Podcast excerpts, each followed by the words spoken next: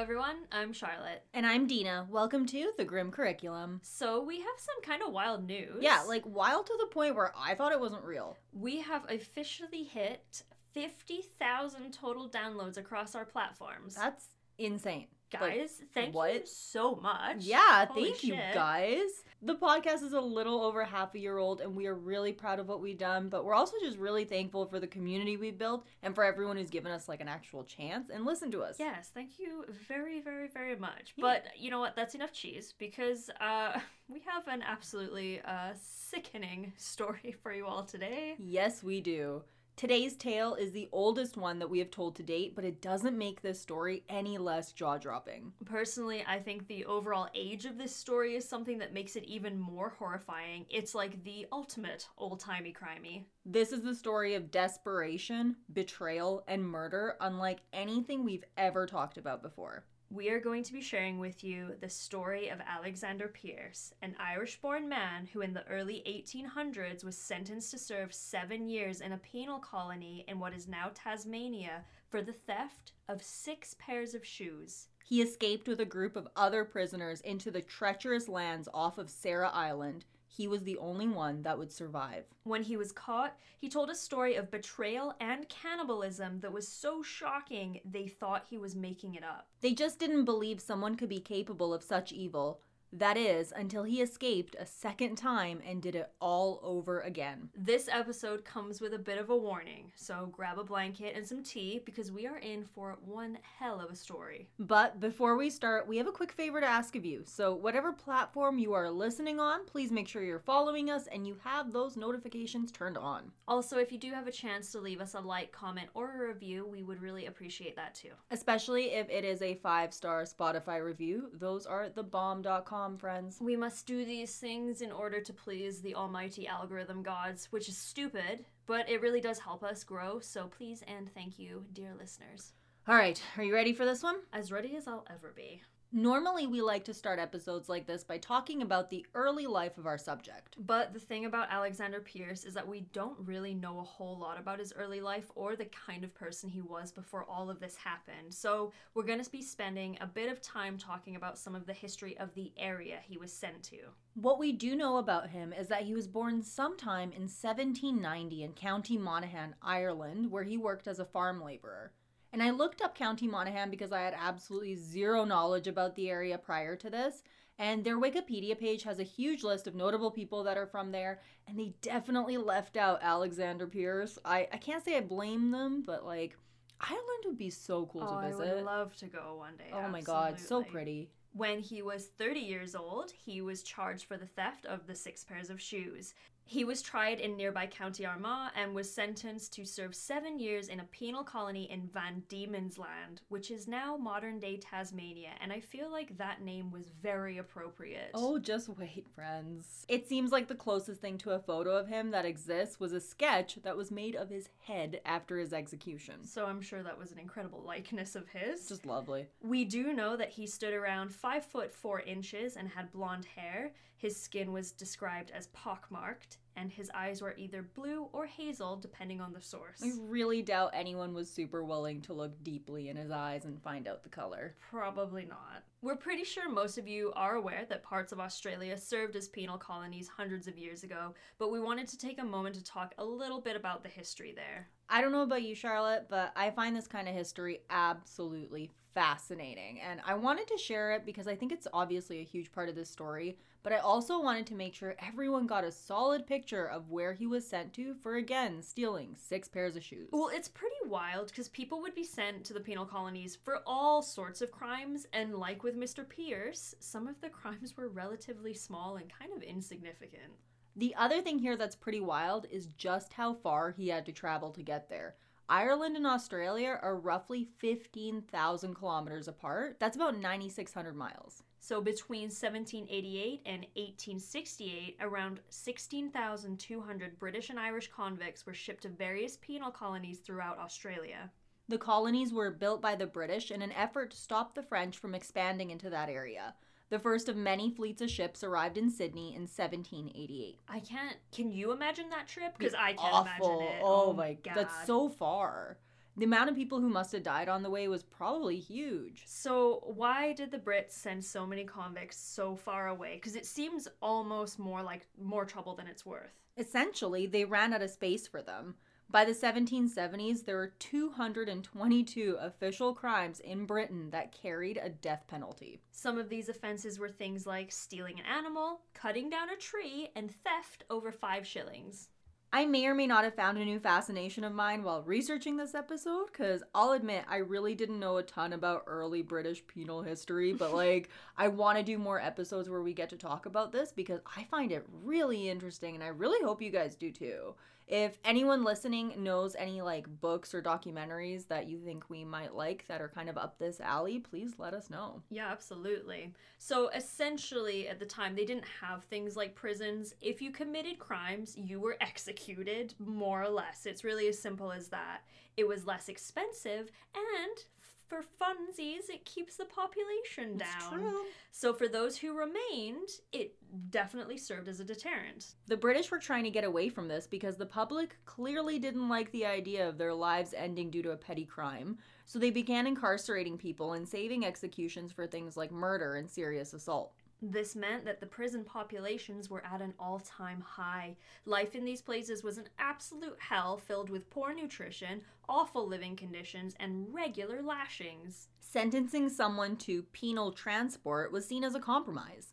Rather than execute people for petty crimes, they would be sent away to these various colonies. So don't get us wrong, these places were not exactly any better than the British prisons, they were just further out of the way. All of this essentially meant that men, women, and children could be sent away for things as small as stealing food, which is better than being executed, I guess, but that's still pretty extreme. Yeah, you heard that right. There were kids too. I, I feel like um, if anybody is familiar with the works of uh, Charles Dickens, it comes up a lot. Like, even if you're familiar with like Oliver Twist or like Great Expectations, that's like a big part of these uh, stories is like how brutal the punishment was for like child pickpockets, for example. Like, they'd be sent off or hung too. So, Honestly, it was brutal, and that was something that surprised me. Like the fact that it was 222 different crimes. Like, Yeah.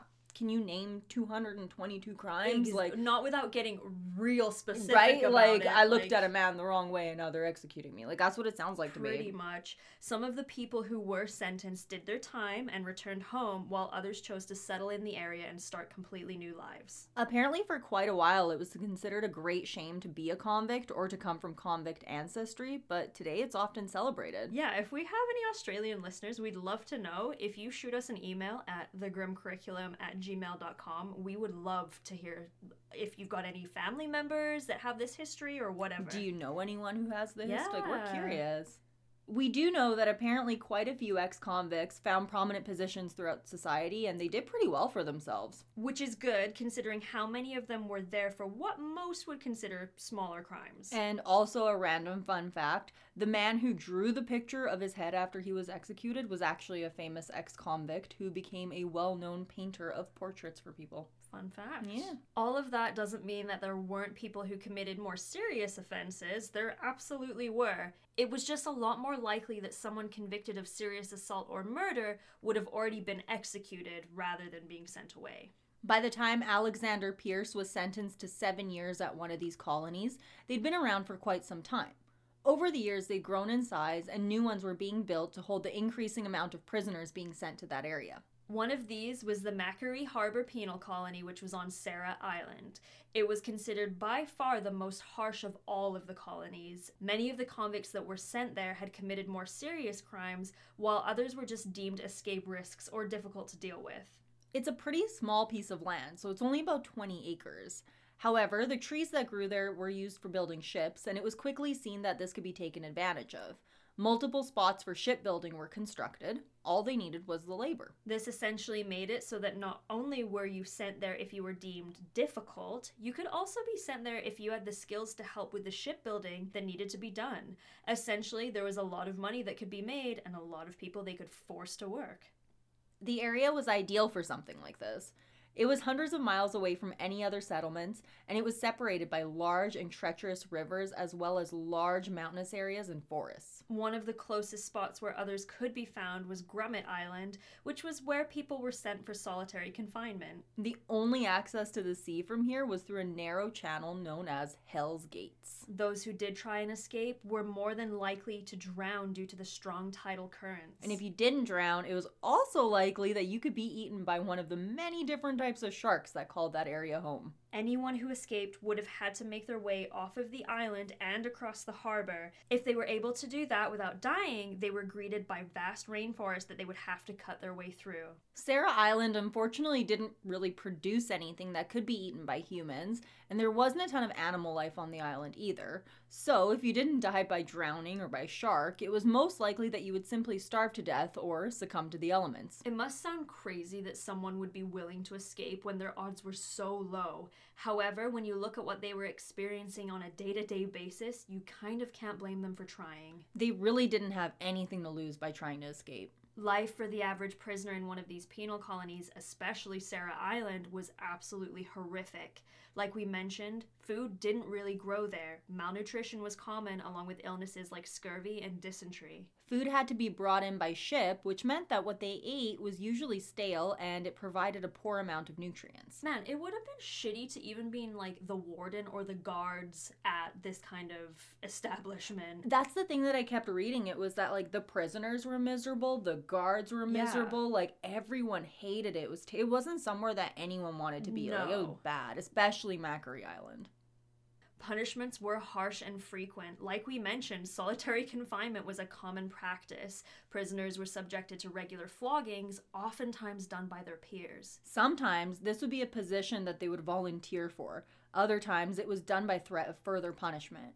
They were often flogged themselves if they didn't hit the men hard enough. The majority of these prisoners were subjected to straight up torture on a regular basis. And keep in mind, it could have been for something as petty as pickpocketing. It like theft of five shillings for a lot Yeah. of it. Like Which in the, back in those days was a fair amount of money, but not hundreds of thousands of no, dollars. no, this was like someone stole five potatoes and now their life is hell. literally you, like pickpocket stealing an apple.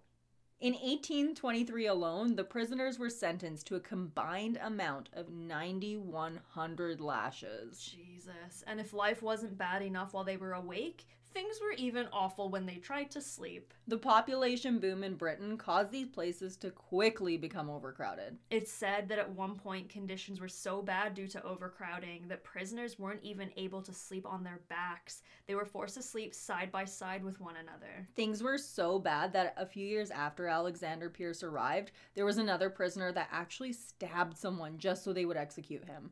He decided he would rather take a life and die than live one more day in such terrible conditions. This place had a reputation for being hell on earth, and it certainly deserved that title. That was actually the main reason that this particular colony was only kept open for 11 years. A total of 112 convicts escaped Sarah Island. 62 of them died during their attempt, and 9 of them were murdered by a fellow convict. It's also interesting to note that the four men who escaped were later found and recaptured all the way in South America. Which, good for them. I feel like, Like- there has to be some kind of like once you get past a point you're like home free, you know? I think especially back then. If these kind of stories interest you, please let us know in the comments or on social media because we really want to cover more like this. Now, we know we just went through a lot of information without even mentioning the lovely Alexander Pearce, but we felt it was important to share because it makes the fact he managed to escape and survive not once, but twice so much more impressive. It's also important to mention that out of those nine men who were murdered, eight of them were with Pearce around the time of their deaths. When we last left Alexander Pearce, he had been sentenced to serve seven years for the theft of six pairs of shoes. He very quickly gained a reputation as a troublemaker on the island. Early records show that he was originally sent to another colony at first, but was shipped to Sarah Island due to his behavior. He got in trouble for stealing a wheelbarrow. What a rebel. He also stole three ducks and two turkeys, and he was sentenced to 25 lashes for this. I wonder if he stole the wheelbarrow so he could cart around his turkeys and ducks. I don't get the point of stealing the wheelbarrow when you're in prison. To, I almost wonder. You wonder if he was doing it just to like take the piss. Honestly, I think at this point he was probably just trying to piss people off. I think so. There were a few other charges there too for him, including being drunk and disorderly numerous times. For this, he received 50 additional lashes. Also, Ow. how did he get alcohol in prison? Oh, they were getting drunk. Because that's the thing. That's the thing. These were not prisons like traditional prisons like guess, it was a colony right so like they had the areas where like the the prisoners slept and they were kept and all of that but like they had a little bit more freedom to walk around like not completely Mm. but they were moved from place to place and i think with like all of the different like areas that they were working when they were building ships it was probably easy to like either steal alcohol or make it i mean you can make pruno in a toilet right It's So- true, and plus the other thing is too is that um people back then did drink beer a lot because it was safer than drinking water. yeah it's true So maybe- especially there it could very well have been part of their like daily rations, right? Here's your loaf of bread and your your Mug beer. ale, I guess. Like I, I don't really know. Like we said, these lashes were often done by other prisoners who were threatened with punishment if they didn't lash them hard enough.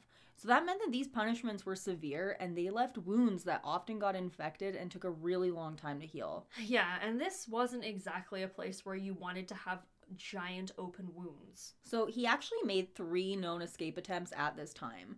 In May of 1822, he ran off into the woods where he remained until he was captured by guards. A 10 pound reward was offered for his arrest, and we actually still have records of this. The Hobart Town Gazette reported A. Pearce, a convict, number 102, charged with diverse misdemeanors, is 5 foot 3 quarter inches high, brown hair, hazel eyes, and aged 30 years. A laborer tried in Armagh in 1819, sentenced 7 years. Arrived in this colony in the Castle Forbes in 1820, born in the county of Monaghan, and is pock picked. when he was caught, he was charged with absconding and forging an order. This, along with the crimes of theft, earned him a reputation as a very difficult convict. Essentially, when he escaped the first couple of times, they were annoyed but kept sending him back. But after the third time, they were done dealing with his shenanigans. Apparently, it was like the people who like served and just stayed there and lived there that were like super annoyed with him because the first few times he like ran away and he started like harassing like the townspeople that lived there. And they're probably like, buddy, we served our time, Yeah. and now we're trying to live our peaceful little lives. They probably didn't take too kindly to that. I can imagine why. Because of all of this, he was sent to Sarah Island for the remainder of his sentence, where he was due to face even more harsh punishments along with the other prisoners there. We spoke about how badly the convicts were treated, but it was nothing compared to life on Sarah Island. Even the guards there were absolutely miserable. It really wasn't somewhere that anyone wanted to be. The isolation is what made it so bad. It was difficult to get proper food and supplies shipped there. The weather was also dreadful and hit both hot and cold extremes between day and night. Alexander Pearce had been on the island for about six weeks. He and seven other men had been assigned to a long day of chopping down trees. Which, like, think about how awful that would be in the Australian heat, like, especially when you don't have proper food and you're essentially being, like, beaten on a regular basis. No kidding. Not to mention the bugs, the infections you're probably getting from the lashes. Australian snakes, like. Absolutely. ugh. There's there's Scary. some critters. On September 20th, 1822, Alexander, along with John Mather, Robert Greenhill, Edward Brown, Matthew Travers, William Kennerly, Thomas Bodenham, and Alexander Dalton decided they had had enough of the brutal punishments. The men agreed that it was time to plan an escape. The idea was to gang up on the overseer and steal a nearby whaling boat. They would then travel towards the Pacific and they planned to end up somewhere near China. Which in itself seems like a pretty difficult thing to do. Yeah, so to give you guys an idea of that, that's like 7,400 kilometers away. This either shows us that their men were naive and had no clue what they were actually in for, but it more than likely just shows how absolutely desperate they were. It's more likely that at this point, anything was better than life on Sarah Island as a convict. Unfortunately, things didn't go as planned, and the men made a last minute decision to make a run for it into the bush. This could not have been a worse idea. This is some of the most treacherous land in the world. Like we mentioned before, there really wasn't anything that grew there that was worth eating, and the men had essentially no supplies of their own. Even nowadays, this area is considered one of the most difficult in the entire world to traverse. The only people brave enough to attempt to hike through it are usually experienced bushwalkers who have high end equipment. So you can imagine just how ill equipped Alexander and the other men were. Not to mention, they were likely already malnourished and possibly suffering from various injuries. The thing to remember is that not only was the area essentially filled with things that wanted to kill them and not help keep them alive, it was also incredibly far away from any towns or settlements. If they wanted to survive, they were looking at a 225 kilometer journey. The men attempted to hunt and forage, but there was simply nothing around that could sustain them. Hunger quickly became a huge problem, and with this kind of hunger comes desperation. Robert Greenhill was the one who had the axe when they escaped, and he appointed himself as the leader. Him and Matthew Travers were on Sarah Island because they had stolen another boat in an attempt to escape. They trekked east for about two weeks. The men were physically exhausted and they were starving.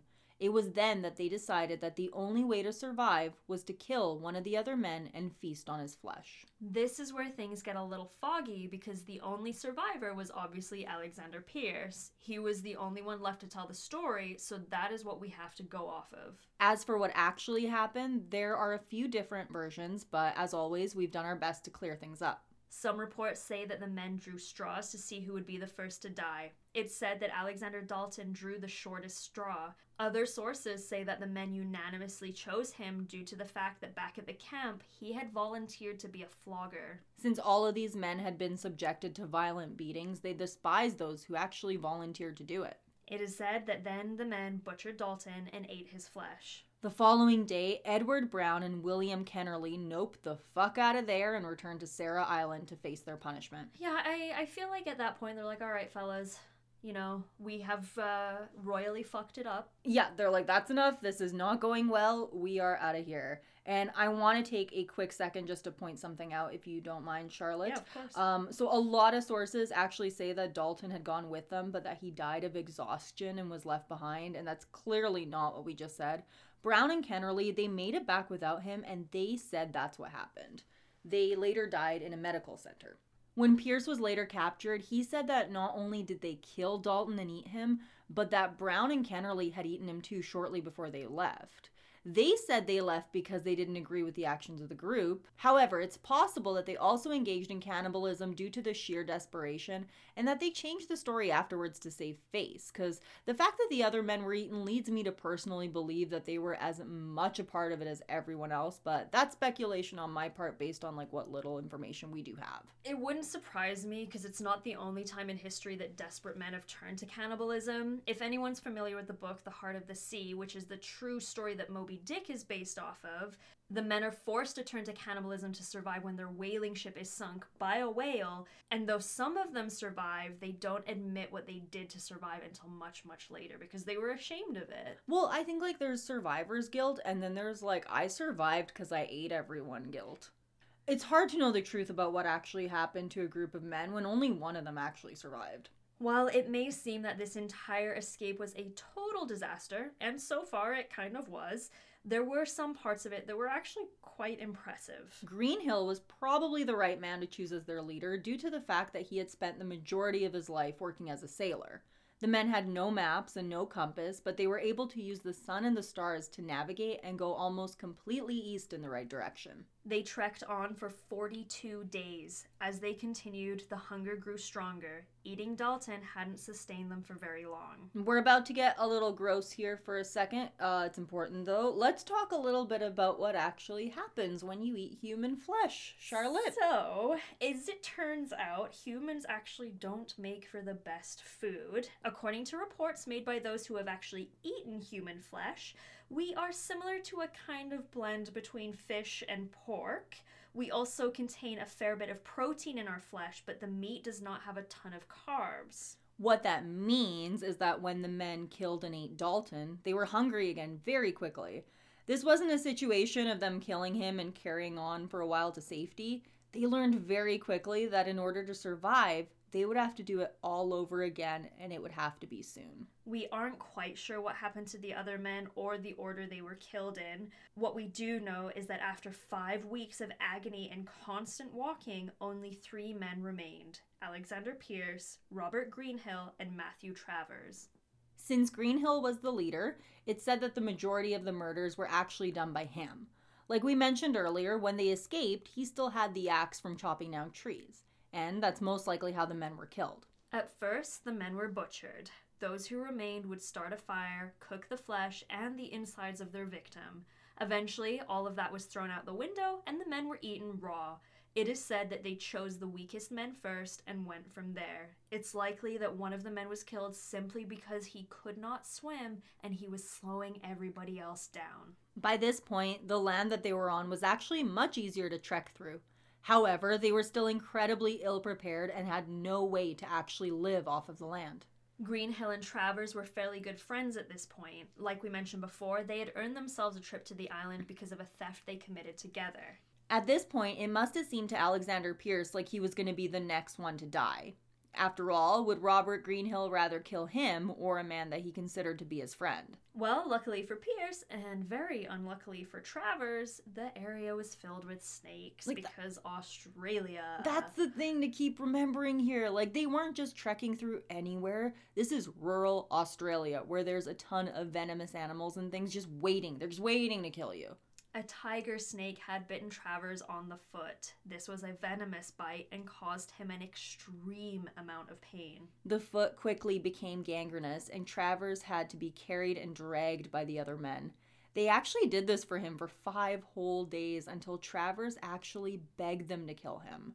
The agony had become way too much for him to bear. Based on the possibility that they killed one of their other uh, clan members because he couldn't swim, I'm really surprised that they dragged him for five days. And I think that says a lot about how much Greenhill cared for him because I think if it was like any other guy that got bitten on the foot, he would have been like, okay, bye. Too bad, so sad. But they, I mean, the fact that they dragged the guy and they're already malnourished. oh yeah, So they, he cared about him for sure.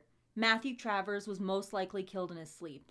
Robert Greenhill and Alexander Pearce ate his flesh raw. So, as we've established, uh, not only is human meat far from the best thing to be eating, for multiple reasons in this case, they ate Travers after he had been bitten by a venomous snake and had probably been riddled with sepsis and gangrene.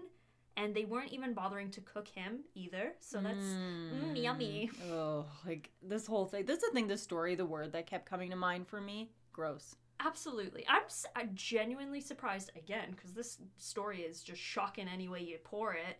I'm surprised uh, Greenhill and Alexander Pearce didn't suffer some kind of hardcore illness due to eating someone who had been infected with snake venom. Oh, absolutely. I'm sure. You know what? Because we're gonna see how this all goes. But I'm sure if if they had lasted much longer, that would have upset their tummies a little bit. Yeah, absolutely. And then there were two.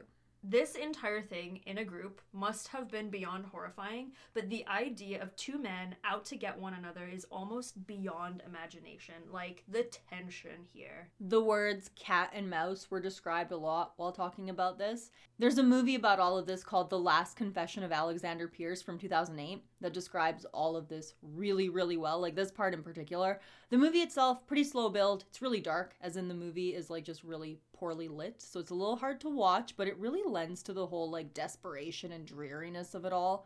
But these two together, afraid to even go to sleep because the other might kill them, is like something out of a survival horror movie to me. Well, they were so afraid of one another that they could not sleep at this point. They both knew that they were stuck with a man who was starving, uh, capable of murder, and absolutely gonna eat you because they were so desperate. We know we keep using that word a lot desperate.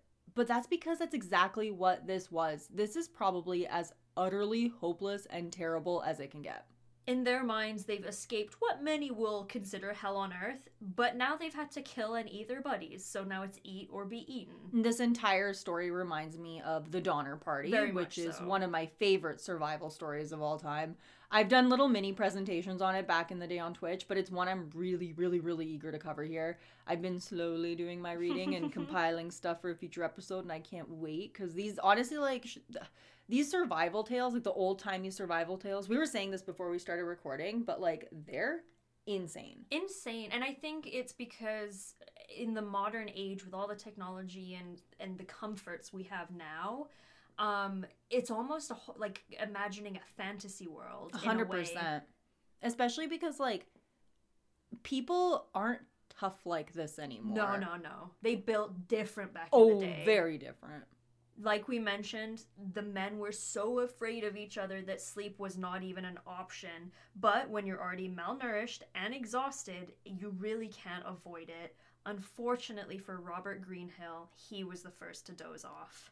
Alexander saw that the man had fallen asleep and almost immediately went for his axe and swung it at his head, killing him instantly. He ate him and kept some of the pieces of flesh with him as he traveled.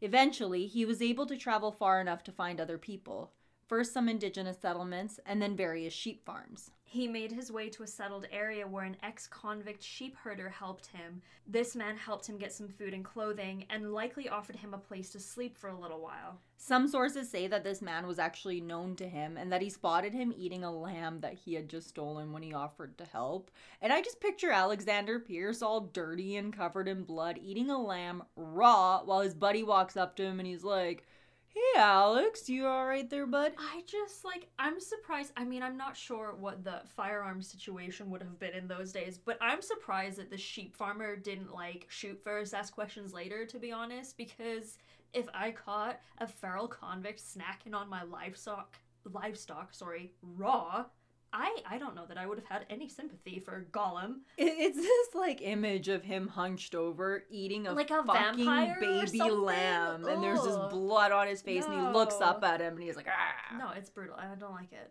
During this time, life was still pretty rough for Alexander, but even compared to what he had just been through, this place must have been paradise compared to living off the land. He spent the majority of his time here robbing farms, stealing sheep, and committing petty crimes. Eventually, he became involved in a big sheep stealing operation and was caught with two other men. They were both executed. At this point, he had spent over 100 days on the run. When he returned to Hobart, he faced punishment for the escape. They did not hang him for the murders, though. And this part is actually kind of wild, and that's saying a lot considering everything we've already yeah, talked what about. we've already discussed. So he was taken to the authorities to give an account of what happened to him and the other men. The man who he told the story to, along with Reverend Robert Knopwood, heard the story and immediately thought he was making it all up. They figured that the men had escaped together and they had all gotten away except for Alexander, who was covering for them. He told them that the men had been killed and that he had engaged in cannibalism multiple times in order to survive. They absolutely refused to believe this story and sent him back to continue serving his time. All in all, Pearce gave three different confessions. One was at this time, another would be later, and a final confession would be given right before his execution. As we stated before, the story would change here and there, but overall it was pretty consistent. He was returned to Sarah Island shortly after his capture, but it seems like he was a man who simply could not stay out of trouble. And this is where we're going to introduce his final victim, the unfortunate Thomas Cox. Thomas had heard about Alexander's claims of cannibalism, but the main thing he took away from it was that he had escaped and he survived. So, he did something incredibly questionable. He convinced the recently captured cannibal to escape again, and this time, he wanted to come with him. Thomas, no! This guy has literally straight up told you he ate people! Like, apparently, Thomas actually asked him numerous times, and he'd bring it up again and Oh again God. and was, again. Was Thomas young? Because I'm feeling like his frontal lobe was not developed. He was very young. Oh, poor Thomas. He was very, very young. Uh, so, Alexander Pearce, he didn't want to leave again. But when he was presented with an opportunity, he took it just like he did many times before. It's really interesting, actually, because the guards and people in charge refused to believe him, but when it came to the prisoners, he was seen as a hero. He had escaped, and now he was about to do it again. And unfortunately for Thomas, he was to go with him. Okay, so why why the hell would Thomas want to do that? There could be a few different reasons. Uh, like I mentioned, he was substantially younger than Pearce, so he could have just been really naive. Although, it's hard to get past the idea that he thought the guy who ate every man he escaped with last time wouldn't eat him too. Maybe he thought that their plan was better and that they wouldn't end up in the same situation as the last team did. Either way, things did not end well for Thomas Cox. And this is where we start to ask some serious questions about Mr. Pearce here. At this point, we know that he's murdered at least one person, Greenhill.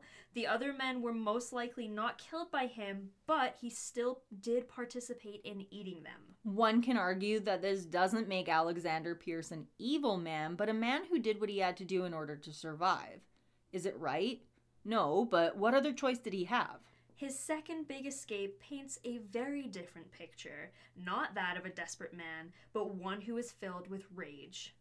We don't know a lot about this second escape other than it only lasted about 11 days. Once again, only Alexander Pearce remained when he was captured. This time, guards found pieces of Thomas Cox's flesh in his pockets. Amongst that, they found a fair bit of other food. This proved two things. One, he wasn't lying when he said he had eaten the other men. And two, Alexander Pearce did not kill Thomas Cox to survive. When questioned by the guards this time, he told them that he killed Cox in a rage because he found out that the man couldn't swim. When they asked about the flesh, he told them that he preferred human meat. So there you go. Thank you so much, Alexander. Thank you for You've sharing, Alexander. all of Wow. that for us. I don't agree with anything he did prior to killing Cox by any means, but at the end of the day, he did what he thought he needed to do to survive, so it is what it is. He was somewhere with absolutely zero food and he was starving, but this just seems like he killed him to save himself because he thought Cox would either drown anyway or would be the reason that he got captured. This time, people actually believed his story. I'm still in shock that they didn't believe him the first time. I mean, it is pretty mind blowing, and I I think people were just like, no, no, we don't do things like that. We don't eat people. In the early 1800s, something like this was beyond imagination. Like, it was hard to even fathom that a man could kill and eat multiple people. Uh, to be fair, I think uh, this would also be something people would have trouble coming to terms with even now. Exactly. And that's the thing with this kind of stuff. Not only do you have the crime of murder, which most would argue is the worst crime of all, but you also have the desecration of a corpse in one of the worst possible ways.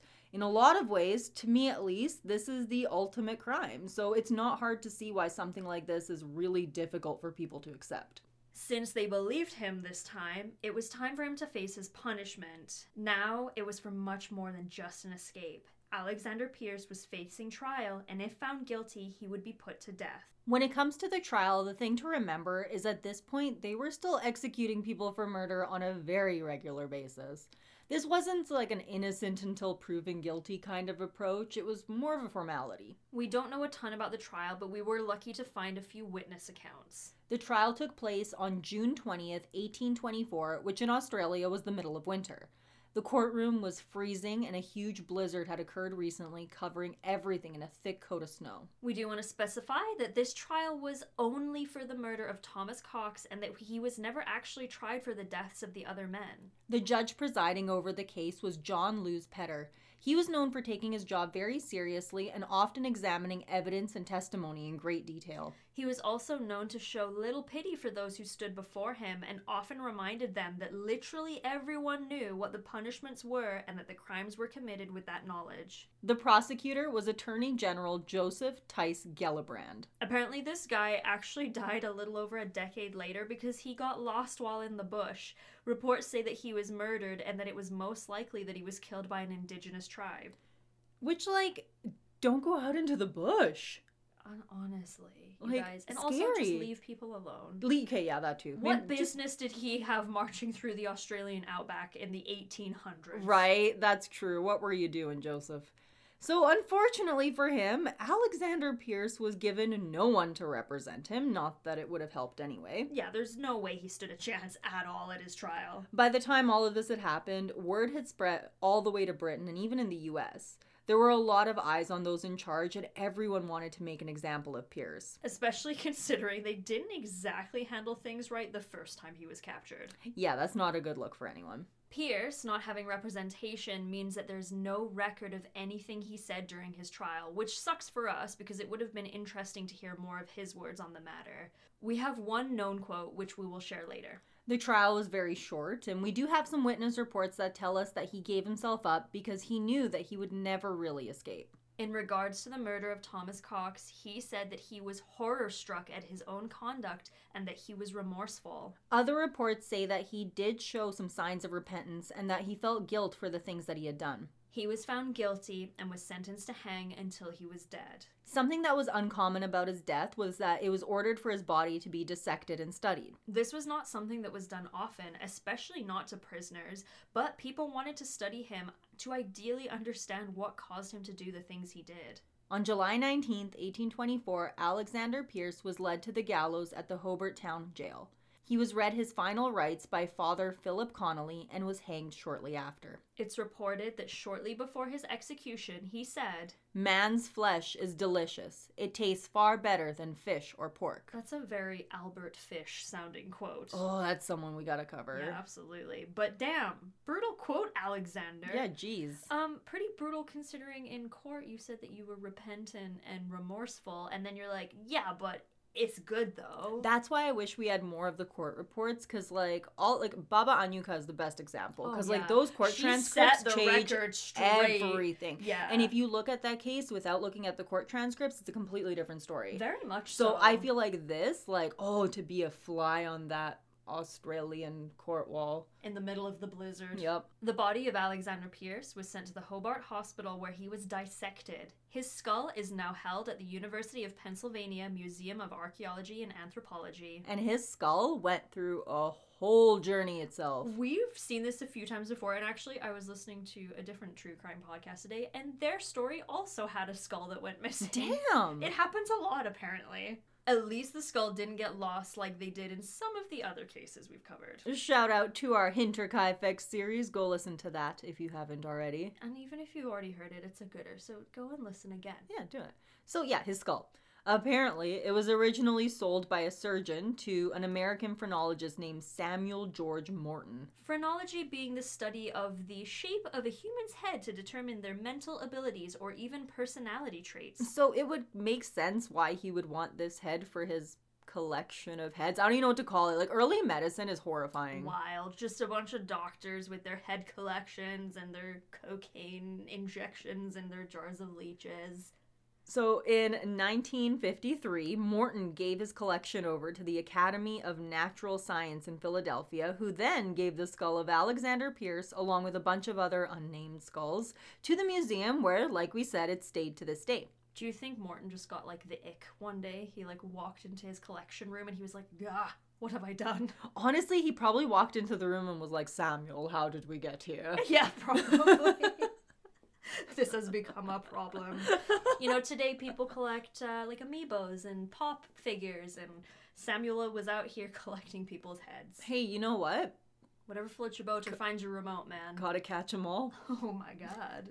Yeah, but with human beings, that's so much more threatening.